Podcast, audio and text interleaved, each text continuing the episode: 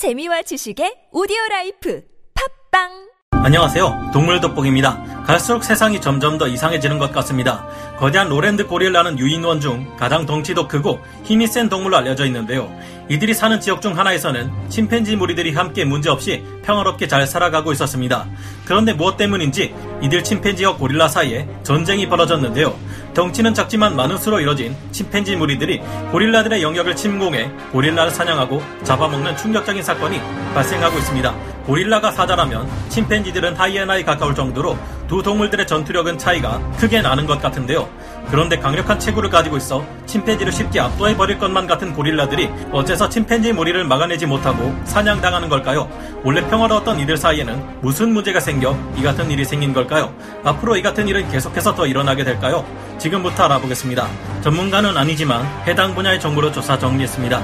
본의 아니게 틀린 부분이 있을 수 있다는 점 양해해 주시면 감사하겠습니다. 침팬지 무리 대 고릴라 무리의 전쟁 현지 시각으로 얼마 전인 7월 22일 미국의 CNN에서는 침팬지들이 야생에서 고릴라들을 공격하는 모습이 최초로 목격되었다는 보도가 나왔습니다. 독일의 옥스나브리크 대학과 막스 플랑크 진화 인류학 연구소의 공동 연구진들은 아프리카의 가봉에 있는 로앙고 국립공원에서 45마리 침팬지를 대상으로 연구를 진행하고 있었는데요. 이들은 침팬지들의 상호작용, 도구를 사용하는 모습, 의사소통하는 모습을 지켜보고 있었습니다. 그런데 이들 중 한 명이 갑자기 침팬지들의 찢어지는 듯한 날카로운 비명 소리를 들었다고 하는데요. 처음에는 침팬지 비명이 들리기를 단순히 같은 침팬지 집단 사이에 전형적인 싸움이 벌어진 줄 알았어요. 그런데 이어 고릴라가 가슴을 두드리는 소리가 들렸고 그제서야 침팬지 무리와 고릴라 무리가 충돌했다는 것을 알았습니다. 원래 이 지역에서는 서부 로랜드 고릴라 무리와 침팬지 무리가 서로 하나의 과일나무에서 사이좋게 열매를 따서 먹으며 평화롭게 지내고 있었습니다. 두 영장류 동물이 동해 차이를 뛰어넘어 함께 장난도 치면서 우호적인 관계를 유지하고 있었다는데요. 그런데 지난 2019년 2월 9일 27마리의 수많은 침팬지 무리는 덤물에서 쉬고 있던 고릴라 암컷 3마리 그리고 그들이 보호하고 있던 새끼 고릴라 한 마리와 마주쳤습니다. 압도적인 수적 우위를 내세우며 침팬지들은 비명을 지르면서 고릴라들을 공격하기 시작했는데요. 고릴라 가족들도 새끼 고릴라를 보호하기 위해 침팬지들의 습격에 맞서 싸웠습니다. 키가 1.8m에 달하고 무게가 270kg까지 나가는 서부 로랜드 고릴라 5마리와 27마리 침팬지들의 대혈투가 시작되었는데요. 약 52분간 이어진 이 전투에서 새끼 고릴라 한 마리가 죽고 말았고 침팬지 진영에서도 3마리 희생자가 발생했습니다. 동족이 희생되었지만 새끼 고릴라를 사냥하는 데 성공한 침팬지들은 죽은 고릴라 새끼를 가지고 자신들의 서식지로 돌아갔습니다. 하지만 이 같은 일은 이것으로 끝이 아니었는데요. 같은 해인 2019년 12월에도 27마리의 침팬지 무리가 이번에는 대담하게도 고릴라 무리의 우두머리 수컷에게 접근해 왔는데요. 이때는 우두머리 수컷 고릴라 외에도 총 7마리의 성체 고릴라들이 침팬지들의 공격에 맞서 치열한 싸움을 벌였습니다.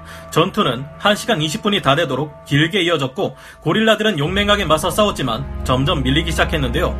거대한 몸집과 강력한 힘을 가진 우두머리 수컷 고릴라는 이들의 침략에 맞서려 했지만 일사불란하게 움직이는 재빠른 침팬지들의 마구잡이 공격을 어찌할 수는 없었습니다. 결국 우두머리 수컷 고릴라마저 나무 위로 피신했다가 그대로 도망쳐버릴 수밖에 없었는데요. 새끼를 안고 있던 암컷 고릴라는 침팬지들을 막아내려 사력을 다했지만 역부족이었습니다. 정신없는 전투가 벌어지는 와중 한 마리 새끼 고릴라가 침팬지 무리에 의해 또 희생되고 말았는데요. 암컷 침팬지 한 마리가 다가와 이 죽은 새끼 고릴라의 사체를 대부분 먹어치우기까지 했습니다. 다소 충격적이지만 사실 고릴라와 침팬지 둘 중 더욱 사납고 무서운 것은 침팬지라 할 수 있습니다. 이들이 얼마나 잔인해질 수 있는지 자세히 들여다보면 깜짝 놀랄 정도인데요. 침팬지는 인간의 유전자와 약 90%에서 98% 유전자가 일치하는 동물이기에 그런 걸까요? 침팬지와 인간은 지금으로부터 약 500만 년 전에서 700만 년 전 공통된 조상에서 갈라져 나왔습니다. 침 팬지 쪽의 분기는 약 200만 년 전 한 번 더 둘로 나뉘어지며 한쪽은 보노보가 되고 한쪽은 침팬지가 되었는데요. 침팬지는 평균 키가 1.2m에서 1.6m에 체중 30kg에서 60kg의 꽤 큰 유인원이며 특유의 강한 악력을 가지고 있어 화가 나면 굉장히 위험한 동물입니다. 침팬지들은 온순해 보이는 외모와 함께 그리 크지 않은 덩치를 가지고 있어 와서 평가하기 쉽지만 이들은 굉장히 효율적으로 단련된 근육질의 몸을 가지고 있습니다. 기네스북에 남아있는 1975년의 기록을 보면 45kg의 침팬지 한 마리가 데드리프트를 해서 272kg까지 들어올린 기록이 있죠. 게다가 다른 육식동물과 비교해도 밀리지 않을 만한 날카로운 송곳니까지 가지고 있습니다. 침팬지들은 아무리 인간을 닮았다고는 해도 야생동물인 만큼 사회적인 갈등을 힘으로 해결할 때가 많은데 침팬지 사회 폭력 지수는 인간 사회보다 100배에 이른다고 하는 연구 결과도 있습니다. 이성을 잃은 침팬지는 특히 위험한 존재인데 2009년 2월 미국에서는 사람이 키우던 91kg의 거구를 가진 침팬지 트레비스 때문에 옆집 여성이 끔찍한 피해를 당하기도 했습니다. 이 정도 크기의 침팬지가 가하는 공격은 키가 210cm에 120kg의 무게를 가진 헤비급 격투기 선수인 세미 슐츠가 가하는 공격과 같은 수준이라고 합니다. 원래 이 침팬지 트레비스는 피해자인 찰라 네시와 알고 지내던 사이였지만 이날따라 네시의 머리 스타일이나 옷, 타고 나온 자동차가 달랐다고 하는데요. 침팬지 트레비스가 평소 알고 지내던 네시를 알아보지 못하고 주인을 지키기 위해 공격한 것이라고 합니다. 하지만 그렇다고 해봐야 이 정도로 지상 최대 유인원인 고릴라에게 위협이 될 수는 없다고 봐야겠죠. 고릴라는 무시무시한 외모와는 달리 다른 영장류에 비해 공격성이 훨씬 적은 동물입니다. 하지만 무는 힘이 하마의 것에 가까운 700kg대에 육박하며 한 번 주먹질을 날린 것으로 동물원에 있는 강화 유리에 금이 가게 만들 정도의 전투력을 가지고 있습니다. 수컷 성체 고릴라는 성인 남성이 가진 근력의 7배에 달하는 힘을 가지고 있기에 비슷한 숫자의 침팬지들이 고릴라를 상대로 덤볐다가는 압도적인 힘의 차이에 의해 박살이 나버릴 수도 있습니다. 앞서 침팬지들이 공격했다고 하는 서부 로랜드 고릴라는 동부 로랜드 고릴라 다음으로 큰 체구를 가진 고릴라들이며 영장류 중에서도 가장 강한 괴력을 가지고 있는데요. 훈련을 시킬 경우 데드리프트로 무려 815kg의 기록을 세울 수 있을 정도라고 합니다. 그렇다면 침팬지들이 이런 서부 로랜드 고릴라들을 제압할 수 있었던 이유는 무엇일까요? 영악한 침팬지들의 전술, 침팬지들이 진짜로 위험한 이유는 마치 인간처럼 무리를 짓고 사회생활을 하며 고도의 영악한 정치 행위까지 벌이기 때문인데요. 수컷들끼리 우두머리의 왕자를 차지하기 위해 싸움을 벌이는 기본적인 행위 말고도 침팬지들은 동맹을 맺거나 배신을 한다거나 위험을 과시하는 등의 행동을 합니다.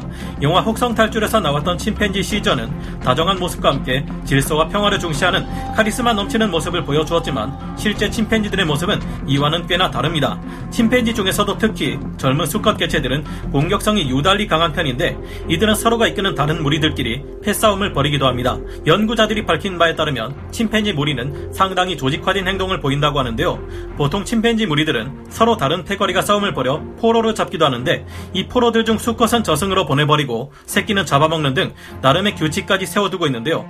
어떻게 보면 교전 수칙처럼 보이기도 하는 이들의 행동은 어쩌면 우리 인간이 벌이는 전쟁의 원류일지 모른다는 시각도 존재합니다.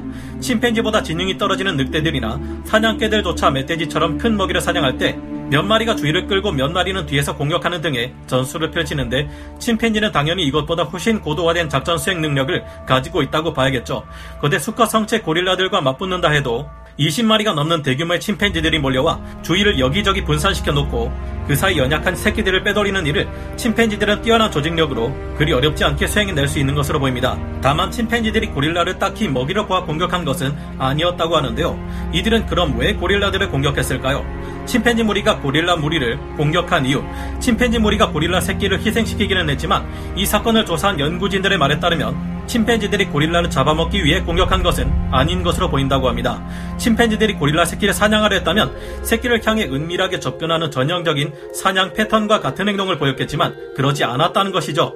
두 번째 습격 사건에서는 한 마리의 침팬지 암컷이 죽은 새끼 고릴라의 사체를 먹어 치웠지만 이 한 마리 암컷 침팬지 외에는 고릴라 고기에 관심을 보인 녀석들이 없었습니다. 2월에 있었던 첫 번째 습격 사건에서도 딱히 고릴라 고기에 관심을 보였다고 보기는 어렵다고 하는데요. 연구진들은 침팬지 무리가 몇 마리 동료들의 희생을 감수하면서까지 고릴라 무리의 새끼를 노리는 이유는 부족한 먹이를 둘러싼 다툼 때문이라는 추측을 내놓았습니다. 막스 플랑크 진화 인류학 연구소의 영장류학자 토비아스 데슈너 박사는 로앙고 국립공원의 침팬지와 고릴라, 코끼리가 먹잇감을 공유하는 과정에서 경쟁이 심화되고 때로는 서로를 죽이기까지 하는 위험한 상호작용이 확인되었다고 하는데요. 이처럼 심화된 식량 경쟁은 최근의 기후변화 현상과도 관계가 있다고 합니다. 이 같은 현상이 고릴라 무리와 침팬지 무리의 전투가 일어난 이곳 외에 다른 열대 우림에서도 관찰되고 있기 때문인데요. 데슈너 박사는 이로써 침팬지의 존재가 고릴라들에게 치명적인 영향을 미칠 수 있다는 것을 보여주는 첫 증거가 나왔다고 합니다. 지금 이 시간에도 점점 더 심해지고 있는 환경 변화는 갈수록 전 세계의 기온을 올리고 북극과 남극의 얼음을 녹여 해수면을 상승시키며 더 많고 더 강력한 태풍을 야기시키는 등 큰 피해를 일으키고 있습니다. 우리 인간도 이런 환경 변화로 인해 점점 더 위험한 환경에 내몰리고 있지만 동물들의 피해는 그보다 더한 것 같다는 생각이 드네요. 지금과 같은 급격한 기후 변동이 지속될 경우 전쟁을 벌이는 것은 동물들뿐만이 아니게 될 것 같은데 하루빨리 전 세계가 힘을 합쳐 기후 변화를 막을 방법을 고민해야 되지 않을까 생각이 듭니다. 여러분은 어떻게 생각하시나요? 오늘 동물 돋보기 여기서 마치고요. 다음 시간에 다시 돌아오겠습니다. 감사합니다. 영상을 재밌게 보셨다면 구독, 좋아요, 알림 설정 부탁드리겠습니다.